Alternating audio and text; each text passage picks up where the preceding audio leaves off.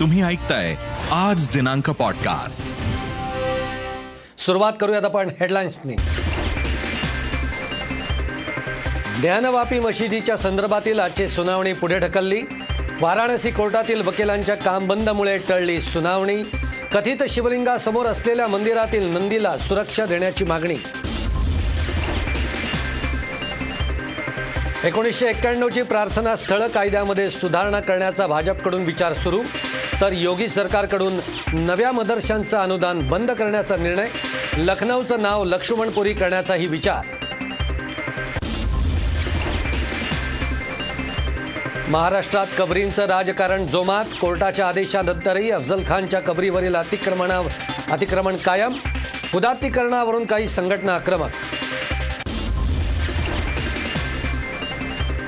मध्य प्रदेशात ओबीसी आरक्षणासह निवडणुका घ्या सुप्रीम कोर्टाचे आदेश. तर महाविकास आघाडीकडून ओबीसींच्या राजकीय आरक्षणाची हत्या भाजपकडून मुख्यमंत्र्यांच्या राजीनाम्याची मागणी.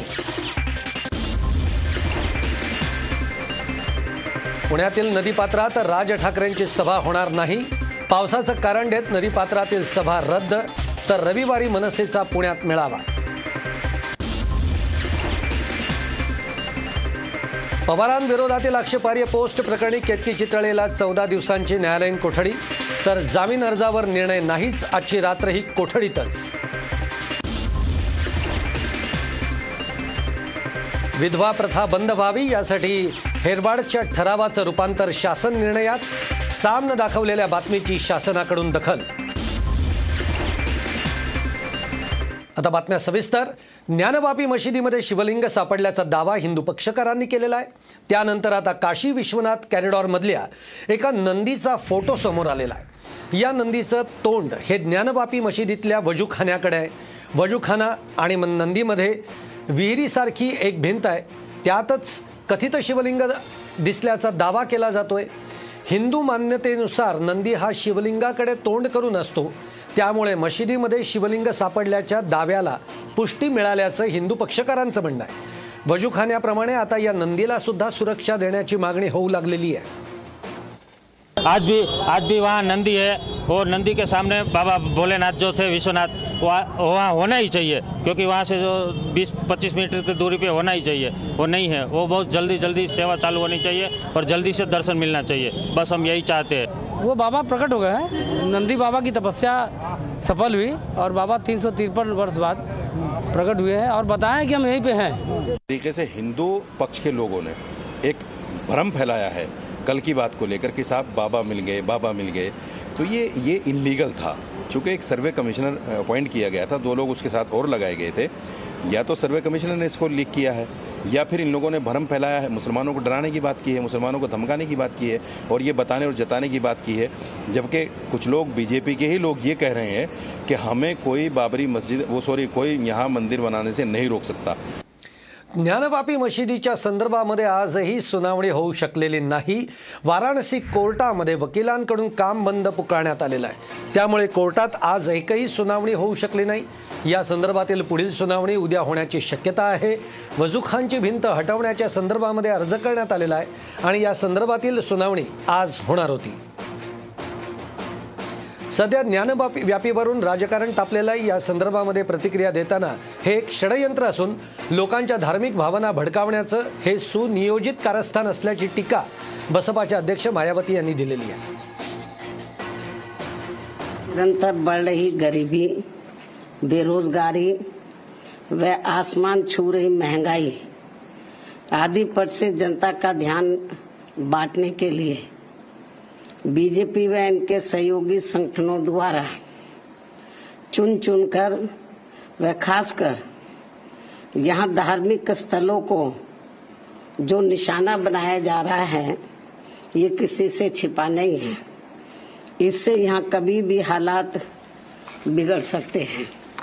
एम आय एमचे प्रवक्ते दानिश कुरेशी यांना अटक झालेली आहे. ज्ञानवापी मशिदीच्या सर्वेक्षणाच्या दरम्यान कथित शिवलिंग आढळल्याचा दावा केला जातोय. या संदर्भात कुरेशी यांनी आक्षेपार्ह ट्विट केलं होतं. ट्विटच्या माध्यमातून त्यांनी हिंदू देवतांचा अपमान केल्याचा आरोप करण्यात आला. या प्रकरणी गुन्हा दाखल झाल्यानंतर सायबर पोलिसांनी कुरेशी यांना अहमदाबादच्या शहापूर येथून अटक केलेली आहे.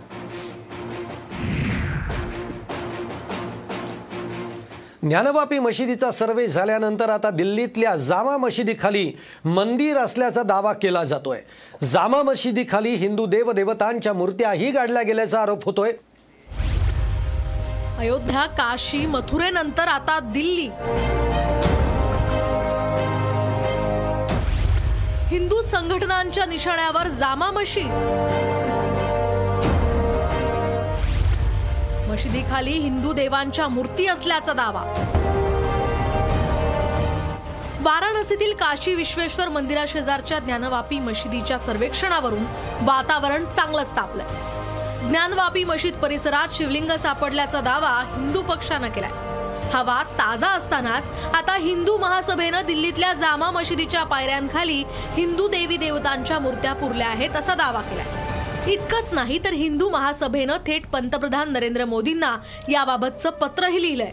जामा मशिदीचं खोदकाम करून त्या मूर्त्या बाहेर काढण्यात याव्यात अशी मागणी या पत्रातून करण्यात आली आहे. हिंदू संघटनांनी जामा मशिदीवर हक्क सांगत ज्ञानवापीप्रमाणे जामा मशिदीच्या सर्वेचीही मागणी केली आहे. त्यासाठी हिंदू संघटनांची कोर्टात जाण्याचीही तयारी आहे. जो साक्ष्य और ऐतिहासिक साक्ष्य और प्रमाण है उसके अनुसार ऐसा स्पष्ट हो चुका है कि अनेक हमारे देवी देवताओं की प्रतिमाएँ जामा मस्जिद दिल्ली के नीचे सीढ़ियों में और तमाम जगह जो है आ, उनको दफन किया गया है उनको औरंगज़ेब के आदेश पे। तो इसलिए कृपया हम अपने प्रतिमाओं को निकाल कर उनको सम्मानपूर्वक पूजा कर सकें। इसलिए हम चाहते हैं कि जामा मस्जिद के जो प्रशासनिक लोग हैं वो सहयोग करे। ज्ञानवापी मशिदीत शिवलिंग सापडल्याच्या दाव्यानंतर देशातलं धार्मिक आणि राजकीय वातावरण ढवळून निघालं. ज्ञानवापीनंतर कुतुब मिनार आणि ताजमहालचा मुद्दाही पुढे आणला गेला. आणि आता दिल्लीतली जामा मशीद हिंदू संघटनांच्या निशाण्यावर आली. ज्ञानवापीप्रमाणे जामा मशिदीसाठी सुद्धा न्यायालयीन लढाईची तयारी दर्शवली आहे.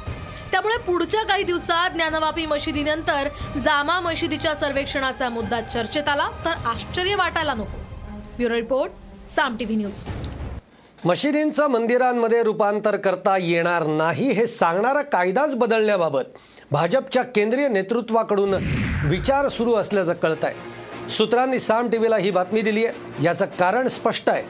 अयोध्येप्रमाणे काशी आणि मथुरा मशिदींचा खटलाही जर सुप्रीम कोर्टामध्ये गेला तर प्रार्थनास्थळ कायद्यामुळे निर्णय हिंदू संघटनांच्या विरोधात जाऊ शकतो. कारण पंधरा ऑगस्ट एकोणीसशे सत्तेचाळीस साली प्रार्थना स्थळांचं जे स्टेटस होतं तेच कायम राहील असं या कायद्यामध्ये लिहिलेलं आहे. केवळ राम जन्मभूमी केससाठी यामध्ये अपवाद करण्यात आलेला होता. त्यामुळे नजीकच्या भविष्यामध्ये या कायद्यात सुधारणा करावी का? यावर भाजपमध्ये प्राथमिक चर्चा सुरू झाल्याची चर्चा आहे. ज्ञानवापी मशीद आणि मथुऱ्यातील ईदगाह मशिदीवरून सध्या वाद सुरू आहे. या केसेसबाबत सर्वात मोठी बातमी साम टीव्हीनं खणून काढलेली आहे.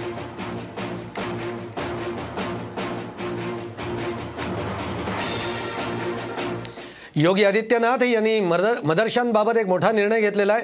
नव्या मदरशांना मिळणारं अनुदान आता बंद होणार आहे. अखिलेश यादव यांनी आपल्या मुख्यमंत्रीपदाच्या काळामध्ये जवळपास चारशे नव्या मदरशांना अनुदान जाहीर केलेलं होतं. तो निर्णय आता योगी सरकारनं रद्द केलेला आहे आणि या निर्णयाच्या विरोधामध्ये प्रभावित मदरसे कोर्टात जाऊ शकणार नाहीत याचीही तरतूद योगी सरकारनं केलेली आहे. उत्तर प्रदेशमध्ये एकूण सोळा हजार चारशे एकसष्ट मदरसे आहेत. त्यातील पाचशे अठ्ठावन्न जुन्या मदरशांना अनुदान मिळतं. योगी सरकारच्या या निर्णयानंतर केवळ एकशे सेहेचाळीस मदरशांना अनुदान मिळणार आहे. दरम्यान योगी सरकारच्या निर्णयाचं मनसेनं कौतुक केलं आहे याला म्हणतात मुख्यमंत्री असं ट्विट मनसे नेते गजानन काळे यांनी केलेलं आहे. भोंगे उतरले उतरवले रस्त्यावरील नमाज बंद झाले मदरशांमध्ये राष्ट्रगीत सुरू झालं आणि आमच्याकडे हे नकली हिंदुत्ववादी औरंगजेबाच्या थडग्याला संरक्षण पुरवत असल्याचा टोला गजानन काळे यांनी लगावलाय. फैजाबाद आणि गुडगाव नंतर आता लखनौ शहराचंही नामांतर होणार आहे अशी चर्चा सुरू झालेली आहे. लखनौचं नाव बदलून लक्ष्मीपुरी लक्ष्मणपुरी करण्यात येणार आहे अशी सूत्रांची माहिती आहे. याचे संकेत खुद्द मुख्यमंत्री योगी आदित्यनाथ यांनी दिलेले आहेत. दोन दिवसांपूर्वी पंतप्रधान मोदी लखनौला गेलेले होते. त्यांच्या स्वागतार्ह ट्विट करताना योगींनी लखनौचा उल्लेख शेषावतार भगवान श्री लक्ष्मण जी की पावन नगरी असा केला. लखनौचं नाव आधी लक्ष्मणपुरीच होतं अशी एक थिअरी आहे. आणि या थिअरीवर अनेक भाजप नेत्यांचा विश्वास आहे. नाव बदललं तर सांस्कृतिकरित्या ते संयुक्तिक ठरेल. तसंच लखनौमधलं पर्यटनही वाढेल असा विश्वास अनेक भाजप नेत्यांना आहे. एवढंच नाही तर काही दिवसातच लखनौमध्ये भगवान लक्ष्मणाचा एकशे एक्कावन्न फुटी पुतळा उभारण्यात येणार आहे. त्यामुळे काही दिवसात जर लखनौच्या नामांतराची घोषणा झाली तर साम टीव्हीच्या प्रेक्षकांना आश्चर्य वाटायला नको. महाराष्ट्रामध्ये कबरींचं राजकारण जोरात सुरू झालेलं आहे. एकेकाळी महाराष्ट्रामध्ये हल्लेखोर म्हणून आलेल्या औरंगजेब आणि अफजल खान यांच्या कबरीचा वाद हा जाणीवपूर्वक उकरून काढला जातोय. औरंगजेबाच्या कबरीवर अकबर अकबरुद्दीन ओवेसीनं फुलं वाहून महाराष्ट्राचा अपमान केल्याची टीका होऊ लागलेली आहे. दुसरीकडे प्रतापगडाच्या पायथ्याला शिवाजी महाराजांनी ज्या अफजल खानाचा कोथळा काढला त्याच्या कबरीचंही उदात्तीकरण केलं जाऊ लागलं आहे कोर्टानं कबरी भोवतालचं अतिक्रमण काढण्याचे आदेश दिल्यानंतर अतिक्रमण काढलेलं नाही त्यामुळे जाणीवपूर्वक या कबरीचं उदात्तीकरण केलं जात आहे असा सवाल आता उपस्थित होतोय. दोन हजार चारपासून तरी आज पाव येतो. आमची दोन सहाची गाठ त्या ठिकाणी कंटिन्यू आहे. प्लस एक्झिक्युटिव्ह मॅजिस्ट्रेटचा कलम एकशे चव्वेचाळीस सी आर पी सीप्रमाणे आदेश त्या ठिकाणी कंटिन्यू असतो आणि कुठल्याही व्यक्तीला त्या ठिकाणी एंट्री नाही आहे आणि पोलीस प्रोटेक्शन कायम असल्यामुळे त्या ठिकाणी सद्यस्थितीमध्ये कोणताही सुरक्षेचा किंवा त्या ठिकाणी कुठला लॉ अँड ऑर्डर होण्याचा प्रश्न सध्या तरी आमच्याकडे नाही आहे नाही आता तशी जर सिच्युएशन आम्हाला जाणवली की या ठिकाणी देखील काही अनुचित प्रकार घडण्याची शक्यता नाकारता येत नाही तर इमिजिएटली आम्ही बंदोबस्ताचा रिव्ह्यू घेऊ आणि आवश्यकतेप्रमाणे त्याच्यामध्ये वाढ करू.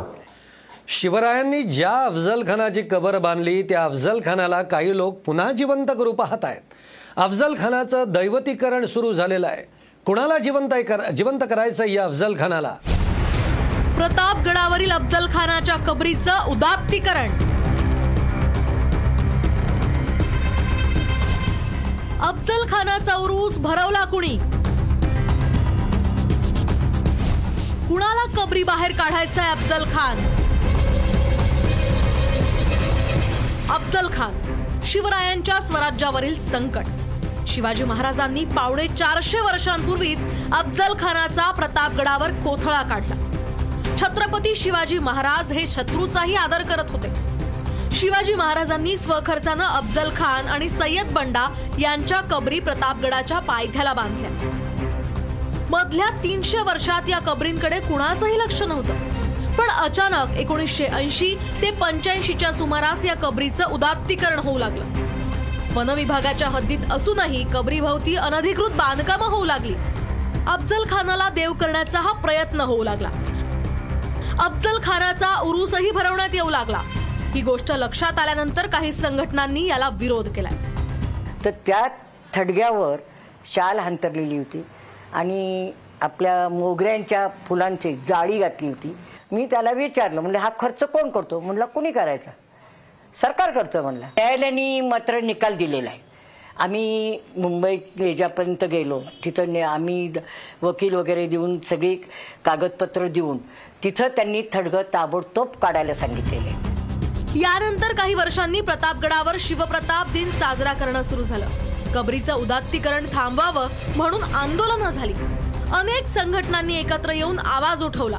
आणि त्यानंतर दोन हजार चारपासून अफजल खानाच्या कबरीवर प्रवेश बंद करण्यात आला. स्वराज्याच्या शत्रूच्या कुठल्याही कबरीचं उदात्तीकरण होऊ नये अशा प्रकारची भावना महाराष्ट्रातील सर्वच शिवप्रेमी आणि महाराष्ट्रातील नागरिकांची आहे. त्यामुळं अफजल खानाच्या कबरी बाहेरचं अतिक्रमण कधी काढणार याचीच उत्सुकता आहे. या कबरी भोवतालीचं अतिक्रमण काढावं अशी मागणी होती. अन्यथा आंदोलनाचा इशाराही देण्यात आलाय.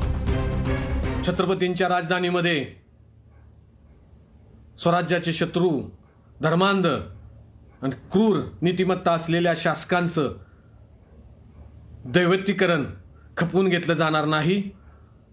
आणि अशा प्रकारचा जर आपण प्रयत्न केला आणि जर हिंदूंच्या असंतोषाचा उद्रेक जर झाला तर त्याच सर्वस्वी जबाबदार हे प्रशासन राहील.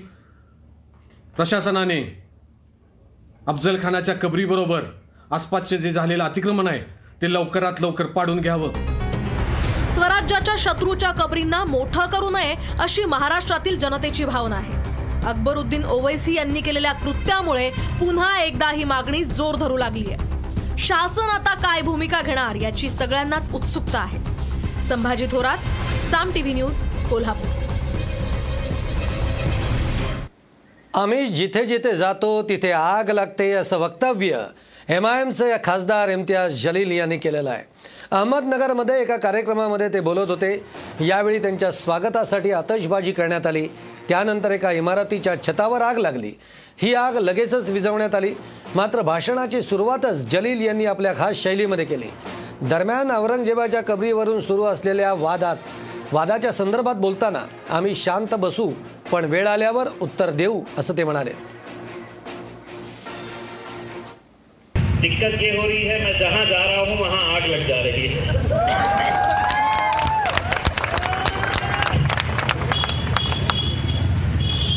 तो मेरे लिए बड़ी परेशानी की बात हो गई थी कि मैंने तो बोलना भी नहीं शुरू किया, कुछ किया भी नहीं, और इतनी सारी आग लग गई तो मैंने कहा कि अब क्या करूँ। लोग ये समझते हैं कि वो बोल कर चले जाएंगे और हम खामोश बैठेंगे। लेकिन वक्त हम तय करते हैं हमारा जवाब देने का। दरम्यान औरंगजेबाच्या कबरीबाबत बोलताना तिथे मुस्लिम देखील जात नाहीत पूर्वीही जात नव्हते आणि यापुढेही कोणी जाऊ शकणार नाही अशी प्रतिक्रिया माजी खासदार चंद्रकांत खैरेंनी दिलेली आहे. कबरीवर समाधी नाही. कबरीवर औरंगजेबाद कबरीवर कोणताही मुसलमान त्या ठिकाणी जात नाही. तोही त्यांना मानत नाही. कारण तो इतका दुष्ट होता म्हणून. आणि हिंदू तर कधी जाणारच नाही. मग इतकं असताना आता मुद्दाम त्या ठिकाणी एम आय एमनी त्या ठिकाणी जागृत केलं त्यांना त्या कबरीला. आणि कबरीला जागृत करून त्या ठिकाणी मोठे पण करतात पण तिथे आता कोणी जाऊ शकत नाही अशी परिस्थिती निर्माण झालेली आहे. पाच जून रोजी मनसे अध्यक्ष राज ठाकरे यांचा अयोध्या दौरा होणार आहे आणि या दौऱ्याच्या दरम्यान मुंबईतून अयोध्येला जाण्यासाठी मनसेची जोरदार तयारी सुरू आहे. मुंबईतील मनसेच्या प्रत्येक विभाग अध्यक्षानं एक बोगी बुक केलेली आहे. तर शाखानिहाय अयोध्येला येणाऱ्या लोकांची नोंदणी सुरू करण्यात आलेली आहे. मुंबईतून मनसेच्या अयोध्येला चार ट्रेन जाणार आहेत. तर ठाणे रायगड पुणे नाशिक येथून मनसेच्या सहा ट्रेन अयोध्येला जातील. आत्तापर्यंत एकूण बारा ट्रेनचं मनसेतर्फे बुकिंग करण्यात आलेलं आहे.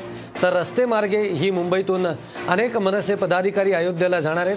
पाच जूनपूर्वीच हे पदाधिकारी अयोध्येमध्ये दाखल होणार आहेत. तर मुंबईतून जवळपास पंधरा हजार मनसे कार्यकर्ते अयोध्येला जाणार आहेत.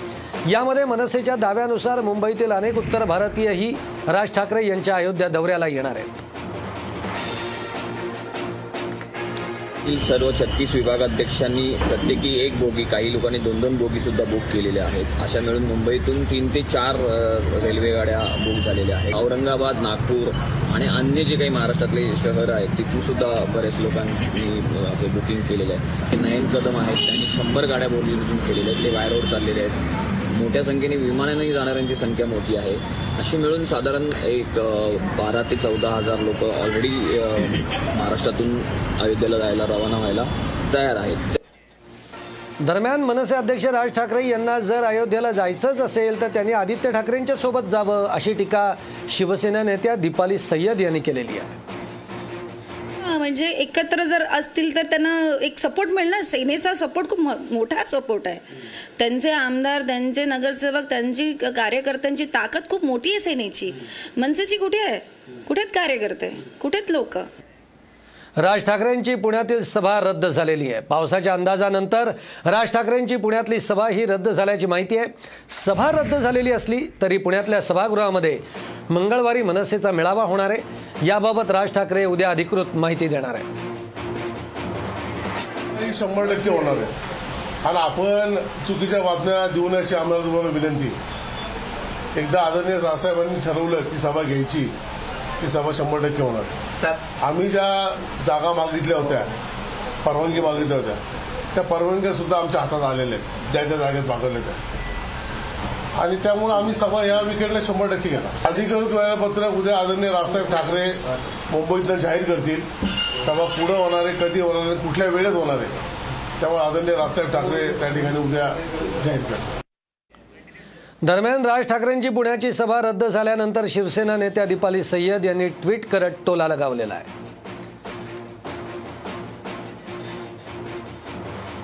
पावसाचं कारण सांगून मैदान सोडले. भुंग्याचं कारण सांगून देशपांडे पळाले. आयुधाचं कंत्राट अर्धच मिळाले. महाराष्ट्राला मुन्नाबाईच्या नावाने मामू मिळाले.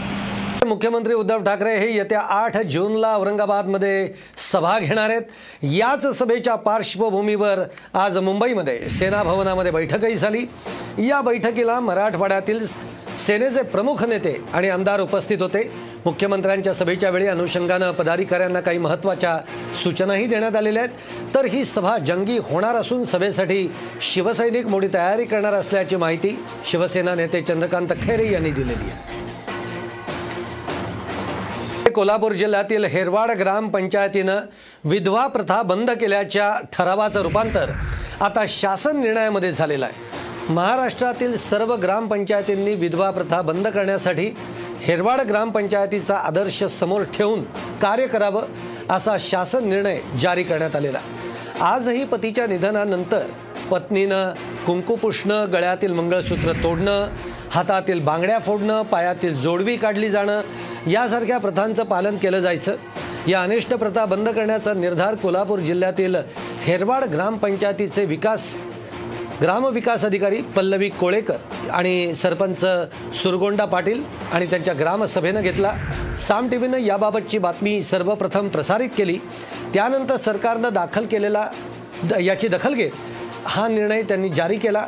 हा ऐतिहासिक क्षण असून याबद्दल महाराष्ट्र शासनाचं मनपूर्वक अभिनंदन असं ट्विट करत महिला आयोगाच्या अध्यक्ष रुपाली चाकणकर यांनी सरकारचं अभिनंदनही केलं आहे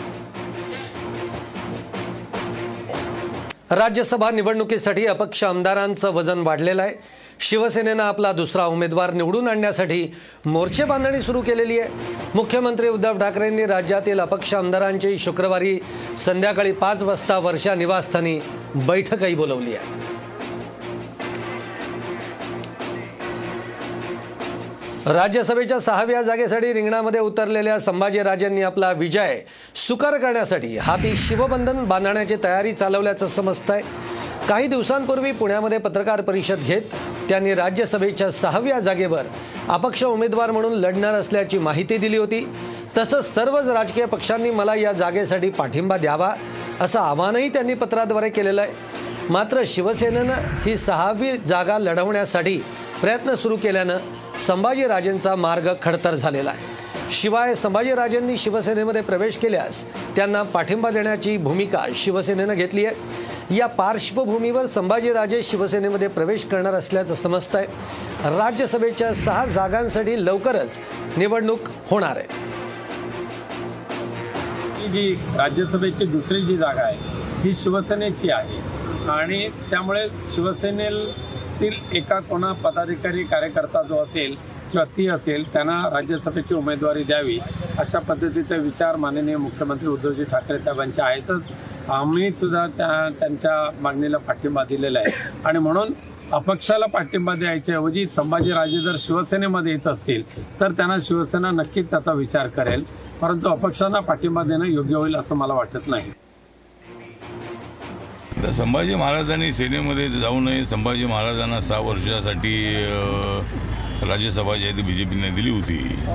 आणि त्यामुळं त्यांना एकदा संधी मिळालेली आहे. त्यांनी बी जे पीमध्येच राहिलं पाहिजे. पण आता त्यांना कुठल्या पक्षामध्ये जायचं असेल तर तो त्यांना अधिकार आहे. त्यामुळं ते शिवसेनेत जाणार आहे की नाही मला माहिती नाही आहे. पण त्यांना शिवसेना जर राज्यसभा देत असेल तर कदाचित ते जाण्याची शक्यता नाकारता येत नाही. राज्यसभेसाठी काँग्रेसकडून मुकुल वासनिक अविनाश पांडे आणि गुलाब नबी आझाद यांच्या नावाची चर्चा सुरू आहे. मुकुल वासनिक आणि अविनाश पांडे हे विदर्भातील नेते आहेत. तर गुलाम नबी आझाद हे नाराज जी ट्वेंटी थ्री गटातील असून नाराज गटाचं समाधान करण्यासाठी आझाद यांना उमेदवारी मिळू शकते. काँग्रेसकडे एक उमेदवार निवडून आणण्याइतपत मतांचा कोटा असल्यामुळे महाराष्ट्रातून एक खासदार निवडून येण्याची खात्री आहे. त्यामुळे या सुरक्षित जागेवर वर्णी लागावी यासाठी काँग्रेसमध्ये सुद्धा आता जोरदार रस्सीखेच सुरू आहे. दरम्यान महाराष्ट्राच्या राजकारणामध्ये सक्रिय असलेल्या एखाद्या निष्ठावान काँग्रेस कार्यकर्त्याला संधी द्यावी असाही एक मतप्रवाह आहे.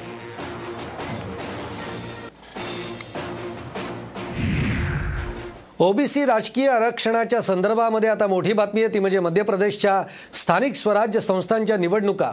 या ओबीसी आरक्षणासह घेण्यास सुप्रीम कोर्टानं मंजुरी दिलेली आहे. चोवीस मेपर्यंत निवडणूक कार्यक्रम जाहीर करण्याचे आदेश कोर्टानं मध्य प्रदेश सरकारला दिलेत.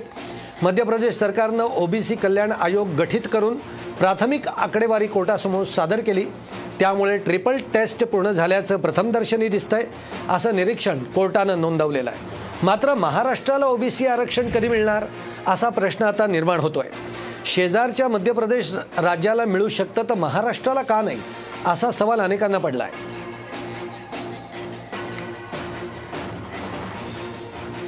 तर मध्य प्रदेश सरकारला जे जमलं ते मविया सरकार गेल्या अडीच वर्षापासून करू शकलं नाही. ओबीसींसह मराठा समाजावरही अन्याय होतोय. त्यामुळे याची जबाबदारी घेऊन मुख्यमंत्र्यांनी राजीनामा द्यावा अशी मागणी भाजपकडून होती आहे म्हणजे आता जवळजवळ अडीच वर्षापेक्षा जास्त त्याला होत आहेत. आणि अशा या परिस्थितीमध्ये हे महाराष्ट्र सरकारचं फेलियर आहे. नव्हे तर ओबीसी विरोधी नीती आहे की ज्याच्यामुळे खऱ्या अर्थानं महाराष्ट्र सरकार ओबीसींच्या आरक्षणाची हत्या करून आणि आज या ठिकाणी आपल्यासमोर त्याचवेळी मध्य प्रदेशला मात्र इम्पेरिकल डेटा सबमिट केल्याबद्दल परमिशन मिळते आहे. मला असं वाटतं की या सरकारमध्ये जे जबाबदार असतील त्या जबाबदार लोकांनी राजीनामाच दिला पाहिजे. मुंबईतील वॉर्ड पुनर्रचनेवर काँग्रेसनं नाराजी व्यक्त केलेली आहे. सोयीनुसार वॉर्ड पुनर्रचना झाली असल्याचा आरोप काँग्रेस प्रदेशाध्यक्ष नाना पटोले यांनी केलेला आहे.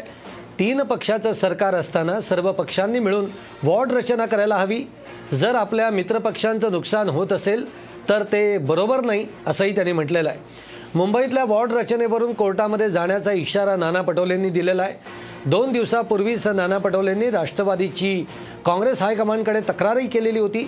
आता वॉर्ड पुनर्रचनेला विरोध करत शिवसेनेशी पंगा घेत असल्याची चर्चा आता राजकारणामध्ये रंगलेली आहे. पनवेल पोलिसांनी किरण इनामदार नावाच्या व्यक्तीला अटक केलेली आहे. शरद पवारांच्या संदर्भामध्ये केतकी चितळेनं वादग्रस्त पो पोस्ट केलेली होती.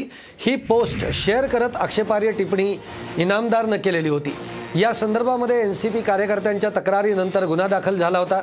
अखेर पनवेल पोलिसांनी त्याला अटक केलेली आहे. यावेळी पोलीस स्टेशनच्या बाहेर एन सी पी कार्यकर्ते आक्रमक झाले होते. केतकी चितळेची आजची रात्रही ठाणे कारागृहातच जाणार आहे. ठाणे न्यायालयानं केतकीचा ताबा मुंबईच्या गोरेगाव पोलिसांकडे दिल्यानंतर तिची वैद्यकीय तपासणी जे जे रुग्णालय इथं झाली. त्यानंतर केतकीची रवानगी पुन्हा ठाणे कारागृहामध्ये करण्यात आली आहे. उद्या सकाळी तिला गोरेगाव पोलीस स्टेशनमध्ये घेऊन जाणार आहेत. शरद पवारांच्या विरोधामध्ये आक्षेपार्ह पोस्ट केल्याप्रकरणी केतकी विरोधामध्ये गोरेगाव पोलिसातही गुन्हा दाखल झालेला आहे. दरम्यान ठाणे सत्र न्यायालयानं केतकी चितळेला चौदा दिवसांची न्यायालयीन कोठडी सुनावलेली आहे. दरम्यान केतरी केतकीच्या जामीन अर्जावरील निर्णय राखून ठेवण्यात आल्यानं तिची आजची रात्रही कारागृहात जाणार आहे. तपास अधिकारी आणि सरकारी वकील यांचं म्हणणं ऐकून घेतल्यानंतर न्यायालय निर्णय देणार आहे.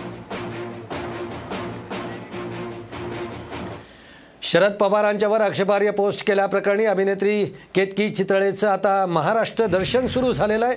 कारण आत्तापर्यंत केतकीवर तेरा ठिकाणी गुन्हे दाखल झालेत.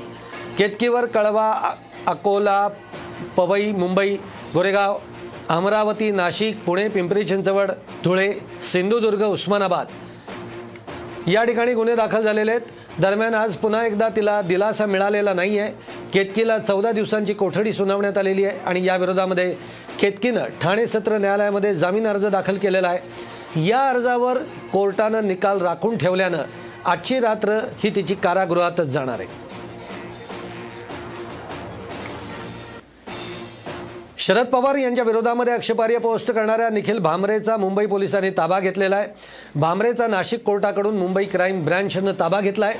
निखिलला पोलीस उद्या कोर्टामध्ये हजर करणार आहेत. त्यामुळे निखिलच्या अडचणींमध्ये वाढ होण्याची शक्यता आहे. पवारांना जवळच्या प्रस्थापितांना सत्तेचा वाटा मिळावा यासाठी पवारांची धडपड सुरू असून त्यांना ओबीसी समाजाला आरक्षण द्यायचं नाही आहे अशी टीका गोपीचंद पडळकरांनी केलेली आहे. ते पंढरपूरमध्ये बोलत होते तर यावेळी त्यांनी पवार कुटुंबावरही टीका केलेली आहे. म्हणजे तुमची जी भूमिका आहे ती भूमिका नेहमी दुट्टप्पी राहिली आहे आणि पवारांनी या महाराष्ट्राला संस्कृती आणि संस्कार शिकवण्याची गरज नाही तुमची संस्कृती आणि संस्कार जर महाराष्ट्र शिकला तर आणखी महाराष्ट्र मातीत जाईल अशी परिस्थिती आहे. त्यामुळे लोकांना सगळ्या या विषयावरती माहीत आहे. परंतु आज सुप्रीम कोर्टाच्या या निर्णयामुळं हा सगळा ह्यांचा प्लान फसलेला आहे. ह्यांचा खरा चेहरा ओबीसी समाजाच्या विरोधातला चेहरा हे सरकार ओबीसी समाजाचा कर्दनकाळ आहे हे आज स्पष्ट झालेलं आहे. दरम्यान रोहित पवारांनी पडळकरांना जोरदार टोला लगावलाय. हे काय स्टेटमेंट देत आहेत त्यांच्याकडे किती आपण लक्ष दिलं पाहिजे? हा मोठा प्रश्नच आहे. आम्ही लोकांकडे लक्ष देत असतो. लोकांमधून जे निवडून आलेले लोकप्रतिनिधी आहेत त्यांच्या वक्तव्याकडे जास्त महत्त्व आम्ही त्या ठिकाणी देत असतो. आणि सामान्य लोक काय म्हणतात? सामान्य लोकांचे काय विषय? हे आमच्या सर्वांसाठी जास्त महत्त्वाचे असतात. मुंडे बंधू भगिनींनी डॉक्टर तात्याराव लहाने यांच्या रुग्णालयाच्या लोकार्पण सोहळ्यामध्ये चांगलीच टोलेबाजी केलेली आहे. पंकजा मुंडे आणि धनंजय मुंडे यांनी एकमेकांवरून चष्म्यावरून एकमेकांना टोले लगावलेले आहेत. यावेळी शरद पवार हे देखील व्यासपीठावर उपस्थित होते. राजकीय दृष्टीचे लेन्सेस शरद पवारांकडे आहेत असा टोला पंकजा मुंडेंनी लगावलाय. खरं तर हा नेत्रालयाचा उद्घाटन सोहळा असल्यामुळे प्रत्येक गोष्टी ह्या दृष्टी आणि नेत्राच्या लेन्सेस ज्याला आपण म्हणतो त्याच्याशी जोडल्या गेल्या पाहिजे. तर ज्यांच्या अनुभवाच्या आणि ज्यांच्या राजकीय दृष्टीच्या लेन्सेस मला वाटतं आता कोणाकडेही नसतील असे आदरणीय शरदचंद्रजी पवार साहेब माझ्या भगिनी वेगवेगळ्या लेन्सेसचं उदाहरण या ठिकाणी दिलं. आणि सर्व लेन्सेसच्या एकूण मेळ पाहता भारतीय जनता पार्टीच्या राष्ट्रीय चिटणीस सन्माननीय पंकजाताई. काँग्रेस नेते राहुल गांधी यांनी केंद्रातील नरेंद्र मोदी सरकारवर टीका केलेली आहे.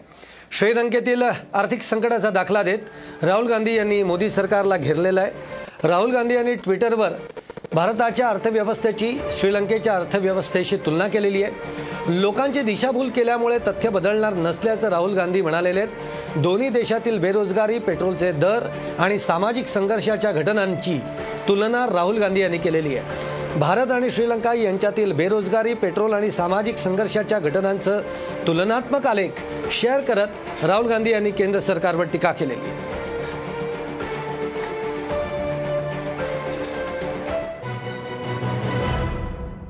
पॉडकास्टला नक्की शेअर करा आणि रोज लेटेस्ट अपडेट्स जाणून घेण्यासाठी फॉलो करा आणि ऐकत रहा. आज दिनांक पॉडकास्ट.